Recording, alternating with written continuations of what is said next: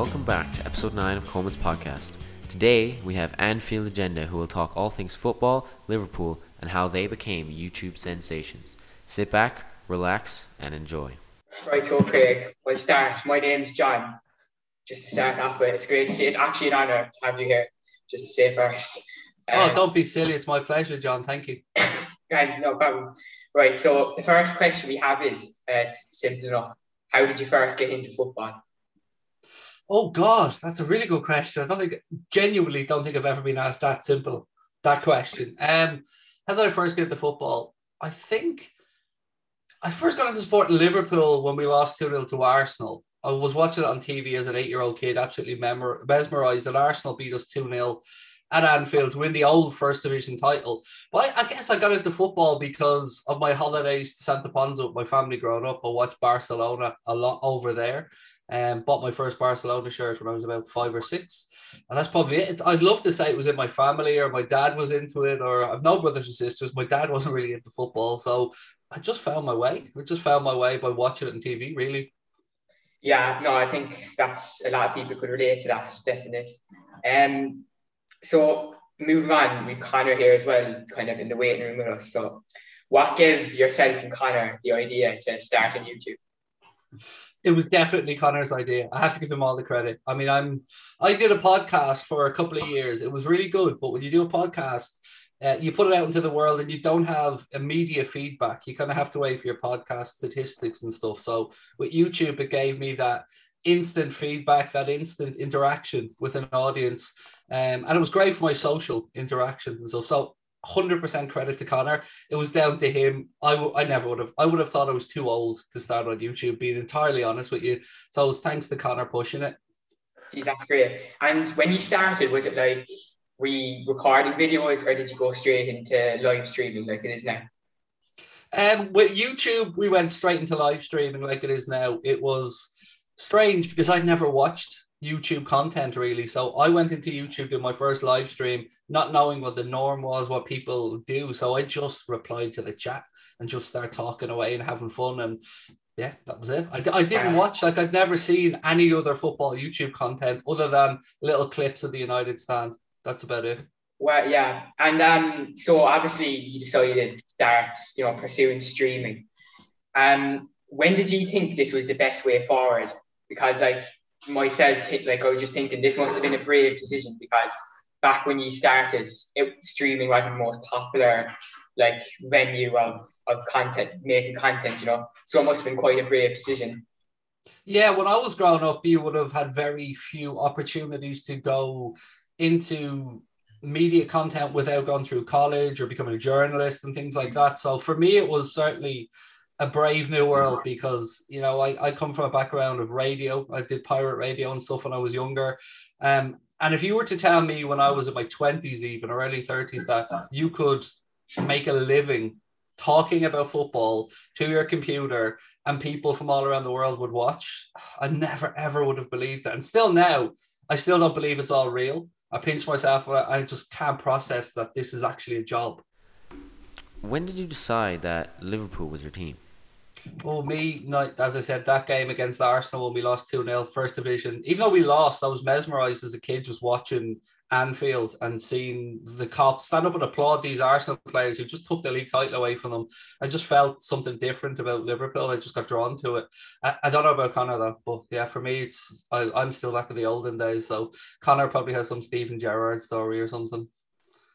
Gerrard was a big part, to be fair. I think a lot of it was my friends in primary school were Liverpool fans, and my uncles were. My own family weren't much into football, but like any kind of sway I had was towards Liverpool. And then, like growing up watching the likes of Steven Gerrard, Peter Crouch, Dirk Kuyt, like I just Yeah. loved all them lads. Um, yeah, it's just just it, like Craig said, like the fans, the passion, looking at the Kop, like you just it's impossible not to be drawn in compared to other clubs. What's your opinion on the new signing of Luis Diaz?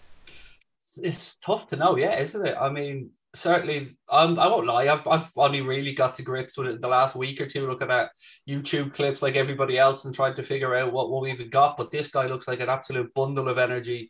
Loves a nutmeg, which I think we're gonna love as well. Just a touch, there's a touch of Luis Suarez about him, dare I say it, with a bit of Sadio Yeah. Mane in there. So looks like it's going to be an exciting time. And the fact that we we managed to annoy Spurs so much really just makes it all the better, I think. Definitely, Uh, Spurs aspect is great, yeah. And then like um like yeah, having extensively watched at least six minutes of highlights on YouTube, like he's he's the best player in the world. What else can we say? Do you think Salah is worth 400k for a contract? It's hard to rationalize that any human being is worth that much money, isn't it? A week, like Yeah. 400 grand. But you, you can only look at the comparables and he could get that elsewhere. Um, I think his talent dictates that he probably will get close to it. And I'm certainly on the side of giving him a contract, and I'll certainly be screaming very loudly at FSG if he's not given a contract. I'd imagine Connor's kind of the same. Yeah, like who else are you going to get in regardless of money? If you sign someone else and give him two hundred grand, they're just not going to replace him. So just give him the money now.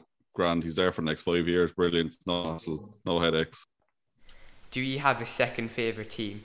Hundred percent Barcelona for me. Always been the, the closest, except the day we beat them. Obviously, the day we had to play them in the, the Champions League semis. But for me, Barcelona, I've always kept a, an eye out for Barcelona results, bought their shirts, and seen a lot of our good players. Unfortunately, head that way over the years to Barcelona, like Luis Suarez, Philippe Coutinho. So yeah, Barca for me. I have a little bit of a soft spot for Fulham, and I have no idea why. I just always liked them growing up for some reason as a second team. Other than that, maybe like Bohemians in Dublin, they're quite like following the League of Ireland a bit as well. What's your favorite memory of Ireland soccer? Oh, God, y- y- this is so much easier for me, mate, because Connor's absolutely got nothing, nothing to work with here. Italia 90, definitely. I mean, it, for my generation, Italia 90 felt like Ireland arrived on the world scene, not just as a footballing power, but as a country. And it was amazing. I, I don't think I've ever had a better footballing summer than that year, 1990. So for me, 100% Italia 90. I loved um I think was it Euro 2016 we qualified. I was at the Aviva for the playoff against Bosnia. Jonathan Walter scored two.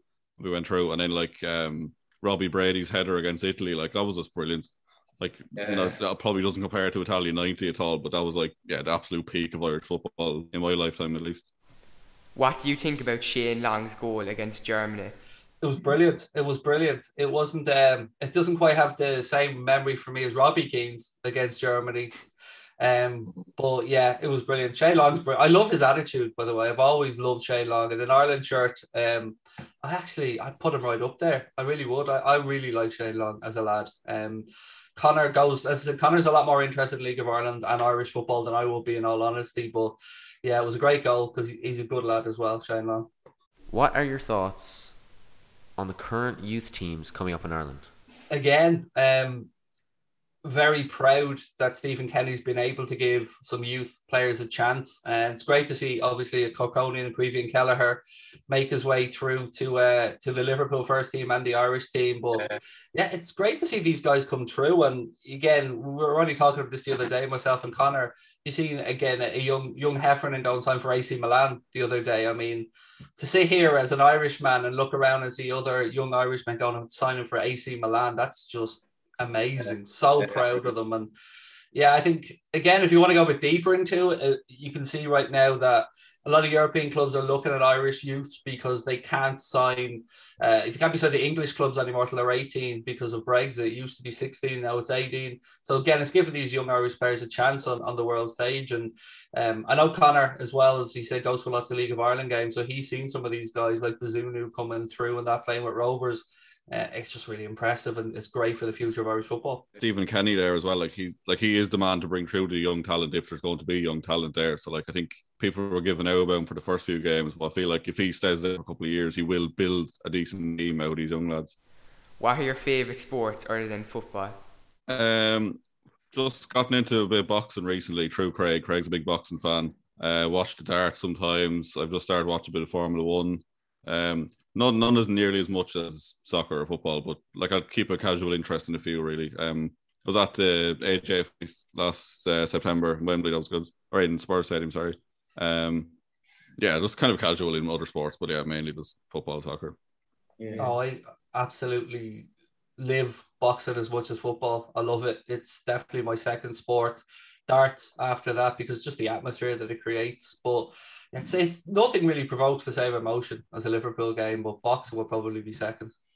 Which other football YouTubers have you worked with, and who are your favorites? Oh God, who have we worked with? Who's my favourites? Uh, I'm gonna cheat here a little bit and try and disguise Jack Mate as a football YouTuber for a second. he works at West Ham TV, so I'm, I'm gonna take that one. I thought that was brilliant. Working with Jack Mate and Pieface was amazing. Two absolutely lovely, lovely lads who just make you smile when you work with them. Um, other than that, my, my our closest friends will probably be Mark Albers at the United Stand and Drawdy from the United Stand. We get along really well with them. Um, but yeah, this is definitely Connor's scene more than it is mine, so he'd have probably a longer list. And the likes of um, Matt Hayes, he's from Limerick. I'm not sure if you guys know him. Um, Joe Wayne, when he's a lead fan, he's really good. Like there's a lot of like young people coming through doing podcasts and stuff as well, which is great. I know Matt himself won third place in some award recently, so like brilliant to see. Especially the Irish people as well. Like we are kind of a little bit like it's harder to get into this industry from outside of England, so it's great to see them kind of lads getting on well. You have been very outspoken about your dislike for AFTV. In your head, is there anything they could do that could change your opinion on them? And would you ever consider talking out your issues with one of their members? So AFTV, AFTV, what can I say? Um, I don't like the style of content. I call it like the Jeremy Kyle effect. It, I think it shows what football fan content can be in a bad light, but in the same way, they were the first ones that are supposed to really put football fan content on a map. We unfortunately or fortunately know some stuff privately that obviously can come into the public domain about you know people who've worked and been there. But I just don't like the style of content really. It's not a personal thing for me so much. It's um it's just not my cup of tea. I think it's just car crash, car crash YouTube, and it's it's just the lowest common denominator for me. But I'm really trying to bite my tongue here because, I, I, yeah, as you said, I'm very outspoken on it. But I don't know how. I actually don't know how Connor feels about AFTV. In all honesty, yeah, I don't like him. Like you said, it's just the kind of Jeremy Kyle over exaggerated, over dramatic stuff every week. Um, I obviously like people criticize them for being over dramatic and getting the views on the negatives, but then like you don't really choose who watches. Like people will gravitate towards that kind of content. Like we've even seen it with our own. Like when we lose, we do take more numbers sometimes because you're to watching someone just going, "Yes, one." Like if someone's screaming their head off, that's funny content. So like I see both sides of it, but yeah, I'm not not a fan. What is a favorite memory of yours so far on YouTube? Oh God, um, it's it's got to be the Barcelona game for me. It has to be that that comeback. I mean, yeah, some game so even thinking about that now makes me smile and the fact that I was able to share that moment, you know, usually you're with your mates or you're at home with your family or something, you're at the game if you're lucky enough, but be able to share that moment with a load of people live at the same time from different parts of the world. Um, yeah, that was special. What about you, Connor? Um, I think the Champions League final. I just remember that night being really fun. It was nervous on the watch along that night in Craig's house, and was just yeah, sharing those memories and having just actually just winning it. That was brilliant as well. So yeah, probably in his league final. What does being Irish mean to you? A lot to me. I think the greatest asset of this country to me is the people 100% i mean they're the nicest most friendly less most self-deprecating and i mean that in a positive way i love anybody who can take the uh, the mickey out of themselves and irish people do that well and we don't take ourselves too seriously so for me, yeah, it's definitely the people that I love about this country. It's my favorite thing about being Irish.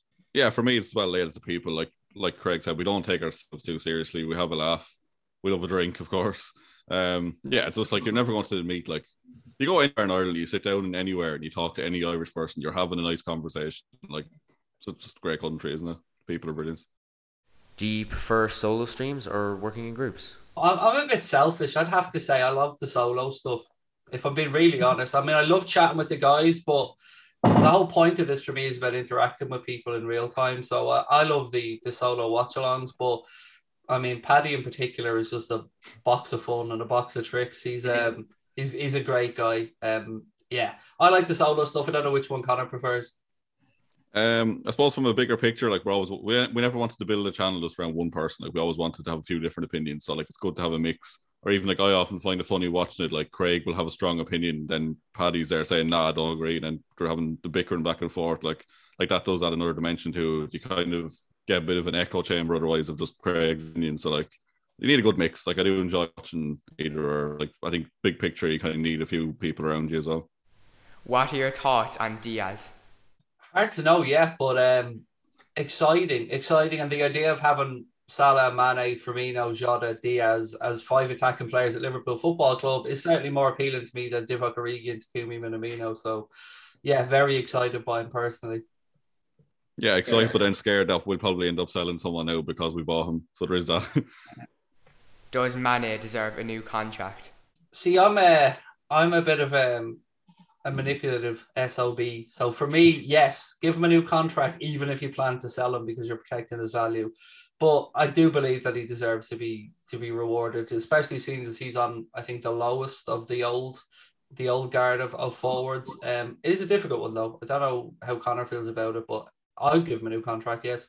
Yeah, I'd agree. With, definitely with the value thing. Yeah, even if we are planning to sell, just get him tied down, sell him on for more later, or even like with Diaz coming in now, he'll probably push Mane on to another level. So it's worth keeping an eye on him for the next six months with that. Do you think Fabio Carvalho deal is still on, or is it dead in the water? Oh no, I, I think it gets done. If you look at it from the outside, the real telling point for me was the Nico Williams loan. I think that was just a sweetener with Fulham. Um, Fulham won't want to lose him outside of Eng- uh, outside of England because they will get next to nothing in compensation for his, his football training and education.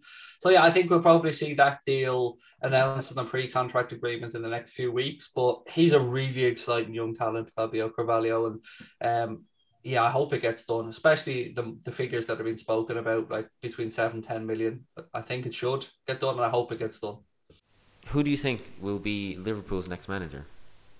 I think it has to be Gerrard, or not has to be, but it's the most natural fit, isn't it? For him or Pep Lijnders, or maybe even a mix of both of them. Um, it's like mm. Gerrard seems to be doing a decent job with Villa so far. So like even if he can take them to top six or eight in the next few years, he'll probably. It, it's just it's just going to be him, isn't it? We just let's just accept it now. It will be Gerrard.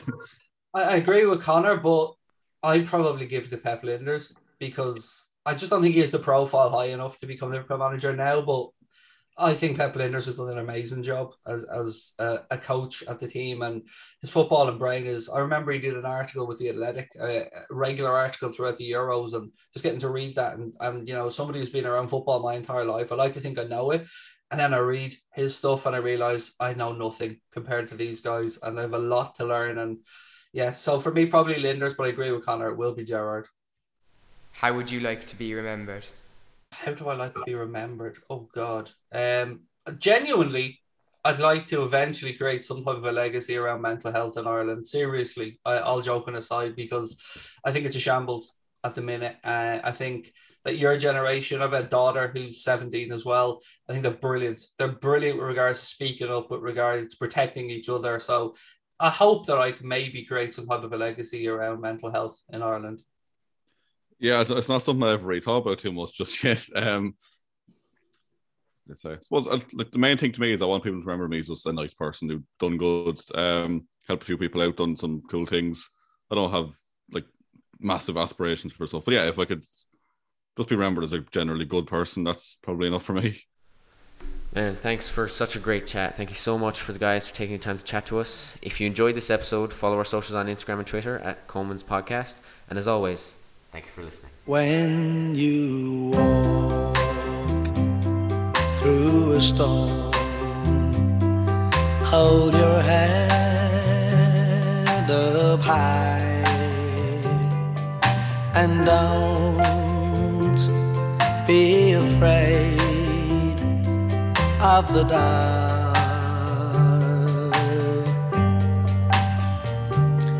At the end of a stone. There's a golden sky and the sweet silver